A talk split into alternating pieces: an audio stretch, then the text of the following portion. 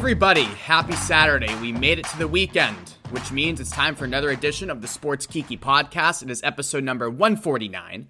My name, of course, is Alex Reimer. You can find the show wherever you can find your favorite Outsports podcasts. Just search for Outsports. We are available on Spotify, Apple Podcasts, Google Podcasts. You know the drill by now. 159 episodes in. Yes, one away from 150. Wow. Download, listen, rate, and subscribe. Have a big show for you this week. Uh, two big topics that I want to hit on, and then we'll get to our guest. Um, last week, dedicated some time to Tony Dungy and his long history of making anti LGBTQ statements. R. Cyd Zeigler uh, wrote an excellent two part series detailing Dungy's long history of opposing same sex marriage, criticizing Jason Collins and Michael Sam after they publicly came out as gay, he embedded a couple of anti LGBTQ tweets that Dungy has made over the last couple of years, uh, highlighting that Dungy and CBS host James Brown are set to speak in March at a uh, Christian evangelists rally, a very anti gay Christian evangelists uh, event. Uh, Andrew Wommack, who's equated being gay to murder and other really awful things. Uh, so there's a long history. Fellowship of Christian Athletes, that Dungy uh, has supported, and they have anti LGBTQ stances as well. So there's a lot with Tony Dungy.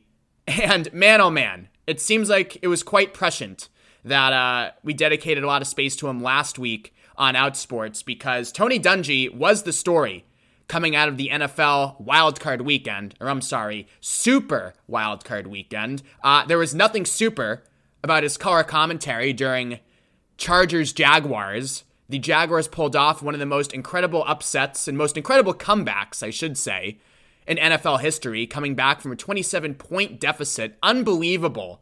But Al Michaels and Dungy were completely lifeless in the booth. It was surprising to hear Al Michaels uh, struggle so much and just appear so uninterested because he's one of the greatest broadcasters ever.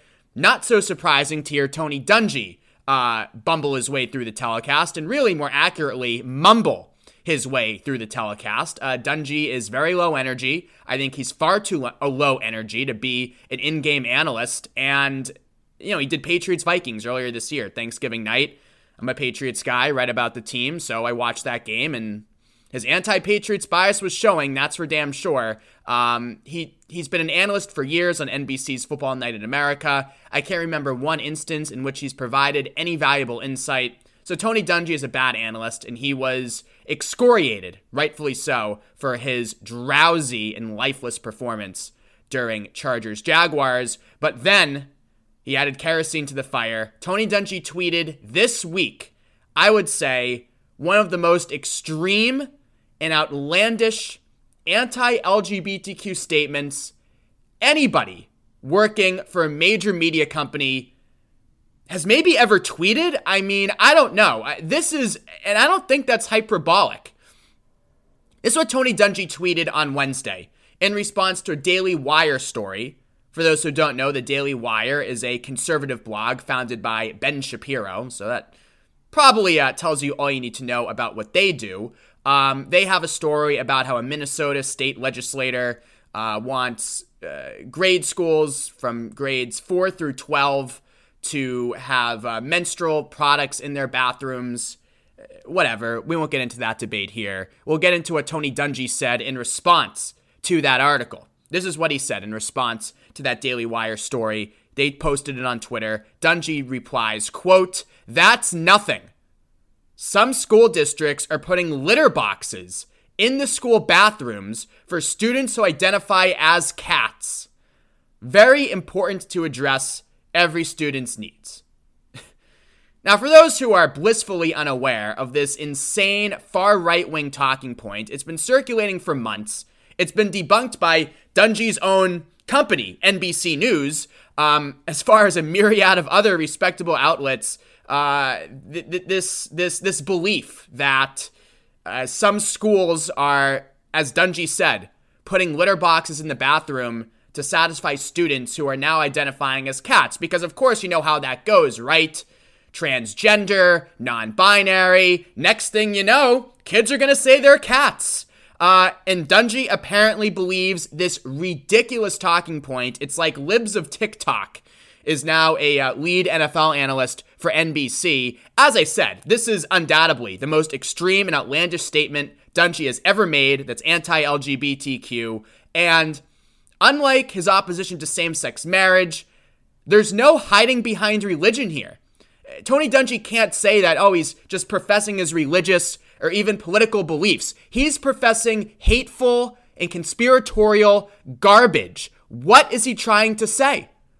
What is he trying to say? Does Tony Dungy really think that kids are identifying as cats? And if he is, and if he does think that, then I would say, is he mentally suited to handle this high profile job, being a lead NFL analyst for NBC? Because if somebody really thinks that kids are identifying as cats and school districts are putting litter boxes in the bathroom to satisfy them, uh, then how then I mean how can he be counted on to give any sort of uh, cogent analysis when that is where his mind is at? It's ridiculous. And Dungy, of course, deleted the tweet, which is what happens when the heat comes on.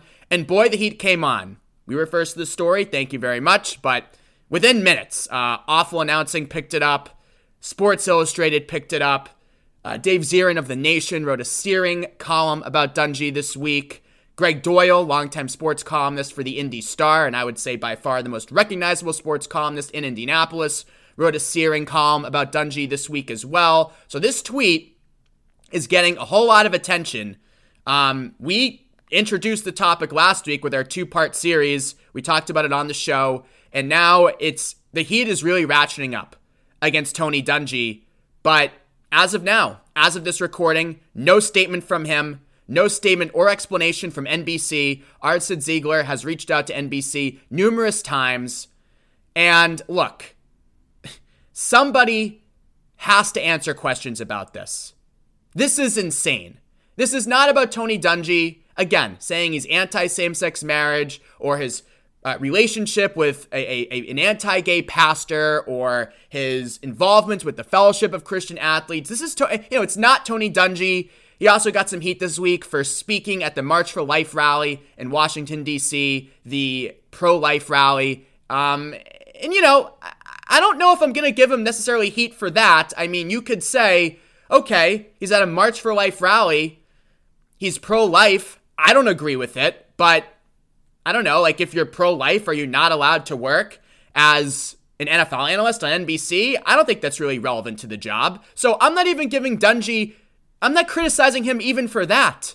But I am saying that if you think kids are identifying as litter boxes as, as cats, excuse me, not litter boxes, as cats who are using litter boxes, then at least you deserve an, at least you owe an explanation. What are you thinking? This is totally insane. So, as always, watch this space. We'll see what happens, if anything happens, with Tony Dungy. He's one of the most respected and highly revered figures in the NFL. He's been called and protected for years, but maybe, just maybe, we've hit a breaking point. At least we should have hit a breaking point. All right, so that's our Dungy update for the week. Stay tuned for what he tweets next week. Uh, in the meantime, the other big story we were covering this week, I wrote a column about it. Ivan Provorov is a defenseman for the Philadelphia Flyers. The Flyers had their Pride Night this past Tuesday. Every player wore rainbow warm up jerseys during the pregame skate, except Provorov. And afterwards, Provorov, who played in the game, defended his decision. He said, quote, I respect everybody's choices. My choice is to stay true to myself and my religion. That's all I'm going to say. He said his religion is Russian Orthodox, for those who are wondering. Uh, John Tortorella, John Tortorella, excuse me, uh, longtime NHL coach, longtime hard ass, quite frankly, uh, defended Ivan Provorov as well. Quote, with Provi, he's being true to himself and his religion. It's worth mentioning that every other Flyers player skated during warmups and wore the rainbow jersey. Surely, surely Ivan Provorov isn't the only religious person on the team. I mean, it's a tale as old as time. People hiding behind religion as an explanation or, or a cover for their anti LGBTQ views. Um, so, the aftermath only got worse. The Flyers released a weak statement saying, quote, the Flyers organization is committed to inclusivity and is proud to support the LGBTQ community. Many of our players are active in their support of local LGBTQ organizations, and we are proud to host our annual Pride Night again this year. The Flyers will continue to be strong advocates for inclusivity in the LGBTQ community. Um, and look, it's a shame that this overshadows the good work that the Flyers have done in the past with LGBTQ outreach. They've hosted Pride Nights for years. At least two of their players, James Van Riemsdyk and Scott Laughton, have spoken out about the need for a more inclusive NHL. But in this case, the Flyers completely whiffed. On Tuesday night, they were presented with a binary choice stand up for their LGBTQ fans or capitulate to one of their players' homophobia. Sadly, they chose the latter, as did the NHL. The NHL statement was even worse. The NHL released the statement uh, on Wednesday uh, morning defending Provorov, saying, quote, Hockey for Everyone is the umbrella initiative under which the league encourages clubs to celebrate the diversity that exists in their respective markets and to work to achieve more welcoming and inclusive environments for all fans. Clubs decide whom to celebrate, when and how, with league counsel and support. Players are free to decide which initiatives to support, and we continue to encourage their voices and perspectives on social and cultural issues. I hate that statement so much because it's the laziest argument in the book. Nobody is saying that Ivan Provorov isn't free to refuse to wear a pride jersey. The larger question is how can a team truly express its support for LGBTQ people if it isn't willing to stand by them? And that's the larger point. Over the years at Outsports, we've pulled back on our coverage of Pride Nights for this exact reason. Some teams, yes, do a great job and receive full buy in from players. The Dodgers and Giants come to mind, San Francisco Giants. But it's apparent that other teams want the kudos and not the and the ticket sales without putting in the work. And that's why I don't like to and frankly refuse to write about Pride Nights unless we're granted an interview with a player, or at least know a strong effort was made. And I know that Cyd Zeigler feels the same way. You know, because at this point in 2023, if you're going to have a Pride Night, it has to be mu- it has to be more than pure symbolism and more than a one night gimmick. It really does. You have to show that you actually stand stand behind the LGBTQ community. And if you're not willing to do that as an organization, that's cool, but then don't have a pride night. You know, you need to ensure that there's clear buy in. This goes back to the Tampa Bay Rays over the summer. Five Rays players refused to wear a rainbow patch on their jerseys. They got a lot of heat for that. But the blame also fell with Rays management because nobody is asking baseball players to wear rainbow patches on their jerseys. It's nice if it happens, but it's not it's not a necessity. The Rays should have ensured that they had full buy in from their players before going forward, just as the Flyers should have ensured they had full buy in from their players before going forward. And if Ivan Provorov said, I'm not wearing this, then they should have sat him. They should have taken some sort of action, or again, not held a pride night. Because having Ivan Provorov skate in the pregame warmup, not wear the rainbow jersey, not support LGBTQ people on Pride Night, it's it's insulting, quite frankly. And you know, again, Pride Night is not is no longer enough. You know, I mean, front office people are great; they do a lot of good work. But players drive the conversation. You know, last year, I'm, I'm grateful. The Celtics hosted their Pride Night, and they uh, had me speak with Grant Williams, one of their forwards, who told me a great story about how he supports his LGBTQ friends and they've opened his eyes to a lot of the injustices facing the community and believe me, Grant Williams talking about that carries a whole lot more weight than quotes from a statement or a press release. And the Flyers are learning that the invoice is that the inverse is also true. They wanted to welcome their LGBTQ fans Tuesday, and instead, what's the big story? Ivan Provorov's homophobia. To lend more perspective about the Ivan Provorov incident, how it's been covered in Philadelphia, and what this says about the Flyers organization overall, I speak with Madeline Campbell, who writes for our Broad Street Hockey blog, one of our sister sites at SB Nation. shared a great column about this Ivan Provorov story this week and how all sides uh, came up short. So Madeline is coming up on the other side of this short break. It's a Sports Kiki podcast. Thank you as always for listening.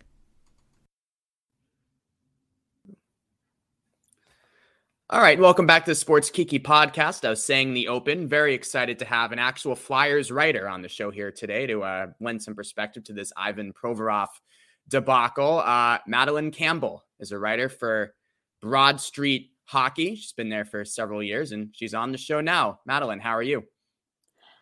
Hanging in there. How's it going? Hanging in there. I think that's the word. Uh, really, for the last three, four years, to be honest with you, hanging in there. Yeah.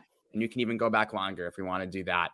But um, it's great to have you on. Thank you for the time. As I mentioned, um, I thought you wrote a great column this week on Broad Street Hockey, one of our sister sites at Vox. Uh, the Flyers let Provorov stand his ground, and everyone lost. Um, my question to you, as somebody who covers this organization, um, you know, and obviously follows them day to day, what kind of lasting impact do you think? Well, first of all, what's the fallout been like in Philadelphia over the last couple days? And secondly, what kind of lasting impact do you think this episode could have? On the Flyers organization going forward? Um, well, firstly, unfortunately, it's just all been about Provorov at the moment, um, right. which has unfortunately overshadowed some of the great work that players like Scott Laughton and James right. Van Riemsdyk have been doing with the community and trying to promote a more inclusive space. Um, and yeah, it's been probably predictably, we're seeing a lot of vitriol both sides of your yeah. ideological spectrum have been pretty upset one way or the other. Um, and as far as the organization goes, um, they're in a tough spot. I mean, I get they want to support their player. That's kind of their whole thing. Yeah. Um, it it does unfortunately cheapen any efforts that they're doing at this point to promote inclusivity. Um, like I talked about in the article, it's hard to in the same breath support your player who is undermining those inclusivity efforts while saying that you wholeheartedly support them right. um, and yeah i think even after the provorov specific buzz dies down that's going to be in the back of a lot of people's minds um, yeah. as they go forward and we'll see where they go from there and there's a whole hockey operations wrinkle to this too with Chuck Fletcher and his job. Uh, well, what, what is it? Enlighten me, because I do admit I'm not up on the day to day comings and goings of the Flyers. Yeah, so the team's been not very good yes. this year. Um, so purely for that reason, he's kind of been on the hot seat. Um, and we got some follow up clarification on the timeline of Provorov deciding not to participate in warm-ups in the Pride Night jersey, um, wherein it sounds like hockey operations that side knew that this was coming for several days at least, okay. and did not inform the ownership business operations side who probably would have tried to steer this in a different direction. Really? Wow. Yeah. Um, so not a great move, I would say, for someone no. who's trying to hold on to their job, which is already in a little bit of a tenuous spot to begin with. So yeah. there's just so mm. many layers to this. Yeah.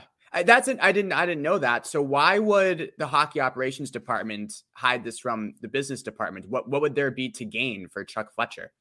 Honestly, it seems like they genuinely just thought that this was the right course of action to let Provorov follow, you know, his beliefs and stick to his guns with what his religion would have him do here in this situation.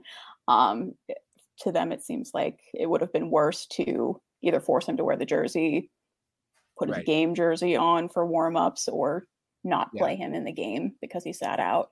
Um, personally, I think that is the wrong decision, but um, yeah, I I think they just, like I said, thought that that was the right call and didn't somehow didn't feel the need to fill in the rest of the organization on what that call was for them. Well, someone who covers sports for a living as well, I think that's indicative of uh, a, a, breakdown in communication overall, probably right between the hockey operations department and the business operations. Doesn't seem like they're really acting hand in hand. If something like this which creates this amount of negative publicity, could go without anybody saying anything until it happens, you know? Yeah, absolutely. And I mean, we've been seeing, I think, smaller examples of that, hearing whispers about it throughout the course of the season, but this is a really clear yeah. example, I think, of how fraught the relationship is at the moment.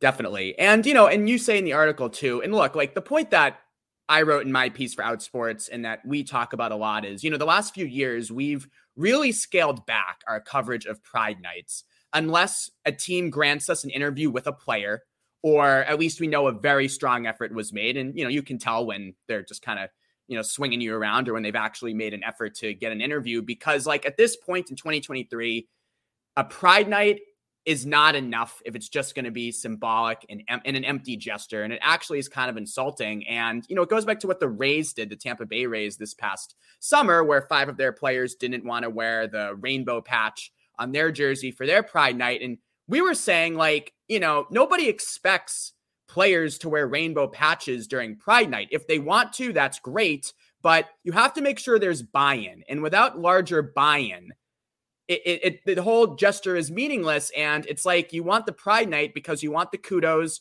and you want the ticket sales, but you're not willing to actually put in the work. And I think the Flyers are most guilty of that. Yeah, I completely agree. And it's like, I've been thinking a lot about it. And as much as I'm disappointed in Ivan Provorov's personal stance, I'm not going to be able to change his mind like about that. I think more blame, if you will, falls on the organization for not handling this well and coming out with a pretty flat gesture at the end of the day. Totally flat and a terrible statement. John Tortorella had an awful statement as well. Yeah. Um and that's just a whole thing. Like I I really get the sense with him that he is just hardwired to defend his players no matter right. what. Um and in this case it just means saying all the wrong things big picture wise. Um that's not to defend him again because I was pretty upset by right his comments, but um I think that's just another wrinkle of this like the hockey men will go out of their way at the end of the day just to protect their own. Yeah, most definitely. But it goes back to what we were saying earlier, where this is really a breakdown, an organizational breakdown, because this could have been avoided. It could have been handled much better. Um, and instead, we have this big mess because the Flyers were put on a spot now. You know, I think they had a choice the other night either stand up for their LGBTQ fans, and you say in your piece, sports have not always been a welcoming place, hockey in particular, for LGBTQ people, um, so they had a choice stand up for their gay fans or uh, capitulate to one of their players' homophobia. And they chose the latter here. And I think that that's a binary choice, and the Flyers made it, and they're going to have to live with that. And I also think the NHL statement was even worse. You know, the NHL comes out with, you know, every player has a right to promote whichever cause they want. And to me, that's the laziest argument in the book. Nobody's saying that Ivan Provorov doesn't have a right to not wear a rainbow jersey. But as you said in your column, that doesn't mean that he has a right to be free of discipline. You can be disciplined for missing an all star game. And few things I think are more meaningless in sports than all star games. So, right? I mean, that's the laziest argument in the book to me. And I'm shocked the NHL actually put that in their statement. Yeah. And I, granted, I think there is a sort of gray area legality wise with if he's using a religious defense. Like, okay. can they sit him? I don't know the answer to that. Yeah. Um, but yeah, I don't either. It, it doesn't make it feel any better. Like no, no. What kind of player is Ivan Provorov, by the way? Um, he he's had a down couple of years, um, and it seems like he wants he wants out of Philly. I mean, a couple of weeks ago, we were hearing that his agent was in town to talk to Chuck Fletcher about potentially facilitating a trade. Um, word on the street is he is not super liked in that locker room amongst mm. his teammates and that has been the case for a little bit now. Um so it's just like unfortunate things piling up on top of each other here. And, and my question to you as well after reading your piece madeline is why do you care about this issue as a non-lgbtq person? Yeah um i mean on a personal level uh i have family members one of my best friends are gay um but also like it's a human rights issue largely. Um, and it just kind of feels right. But it, it is a, you know, representation and making a hockey more making hockey a more inclusive space. There we go for all manner of fans um, is still a cause that's quite dear to me. Yeah, and on that note, that's a great uh, lead into my next question for you. Uh, we know the slogan: "Hockey is for everyone." Clearly, it is not for everyone. Um, how far away is the NHL? You think from living up to that slogan? Um, I, I think it's been made abundantly clear at this point. Uh, it's pretty far off, and it seems like at least the Flyers here had a chance to take a little bit of a step forward, and they just completely bungled that. So, um, unfortunately, it seems like the league, even if in some areas they're trying, they just cannot get out of their own way, and it's a pretty larger or a much larger systemic issue. It seems like so. Um, it's going to be a while. It's going to take some work, um, and that's a real bummer. What are some things that you think the NHL can do to address these issues, not just with LGBTQ, but in general, making it a more inclusive place? I know there's been issues with race as well over the last few years. So, yeah. Um, I mean, I would like to see them taking a harder stance on issues when they happen. It seems like they're in some way trying to please both sides when probably both sides don't deserve equal pleasing. Um, but I think I would also like to see a more grassroots approach, get them more involved with um, their individual communities in their cities. Um, because I think that's a bit more tangible than, you know, putting up a big banner at your game on one night out of the year. So I think starting smaller, more tangibly, like I said. Definitely, more yeah. Weight, if you ask me. Yeah, doing actions instead of just putting up a banner. I like yeah. it. Uh, Madeline Campbell, you can read her, Broad Street Hockey. The Flyers let Provorov stand his ground and everyone lost. Thanks for your time, Madeline. How can the people find you uh, if they want to follow you on Twitter? Um, I am at Madeline Campbell. No E in Campbell because my name apparently is too long for their at situation. I'll have to I'll have to hit up my man Elon and we'll get him to fix that for you. How does that sound? Yeah, um, critical importance. Yeah. Madeline, thanks for the time. Thank you. All right, everybody. So thanks for tuning in to another edition of the Sports Kiki podcast. My pleasure to speak with you each and every Saturday. If you want to keep in touch with me, the best way to do that is via Twitter. My handle is at AlexReimer1. That again is at AlexReimer1. Another thanks to Madeline Campbell for taking the time and coming on the show. Woo! high energy show this week, but we had we had a lot of we had some very uh very upsetting topics, I will say. So we'll be back next week, maybe with something better to talk about. We'll see where the news cycle takes us. Uh, talk to you next week. Thank you as always for listening.